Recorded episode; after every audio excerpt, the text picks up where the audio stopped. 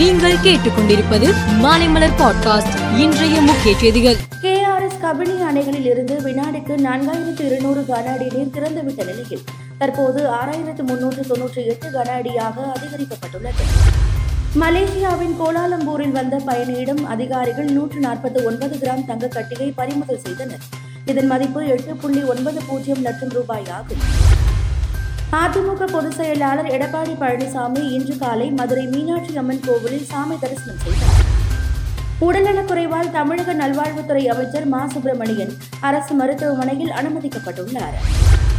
அருணாச்சல பிரதேசம் உள்ளிட்ட இந்திய பகுதிகளை சீனாவுடன் இணைத்து வரைபடம் வெளியிட்டு உள்ள நிலையில் இது குறித்து ஏதாவது பேச வேண்டும்.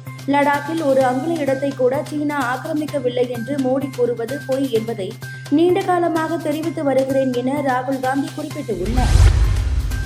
உக்ரைன் இன்று அதிகாலை ரஷ்யாவின் ஆறு பிராந்தியங்களில் ட்ரோன் தாக்குதல் நடத்தியுள்ளது. விஸ்கோ விமான நிலையத்தில் நடத்தப்பட்ட தாக்குதலில் நான்கு போக்குவரத்து விமானங்கள் சேதமடைந்தன. இதனால் விமான போக்குவரத்தை ரத்து செய்ய கவர்னர் உத்தரவிட்டுள்ளார்.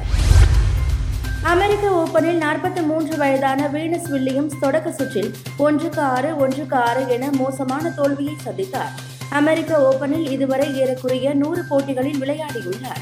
இதில் இதுதான் அவரது மோசமான தோல்வியாகும். இந்தியா, பாகிஸ்தான், வங்காளதேசம், இலங்கை உள்ளிட்ட ஆறு அணிகள் பங்கேற்கும் ஆசிய கோப்பை கிரிக்கெட் போட்டி இன்று தொடங்குகிறது. இந்தியா தனது முதல் போட்டியில் வருகிற இரண்டாம் தேதி பாகிஸ்தானை எதிர்கொள்கிறது. மேலும் செய்திகளுக்கு மாலை மலர் பாட்காஸ்டை பாருங்கள்.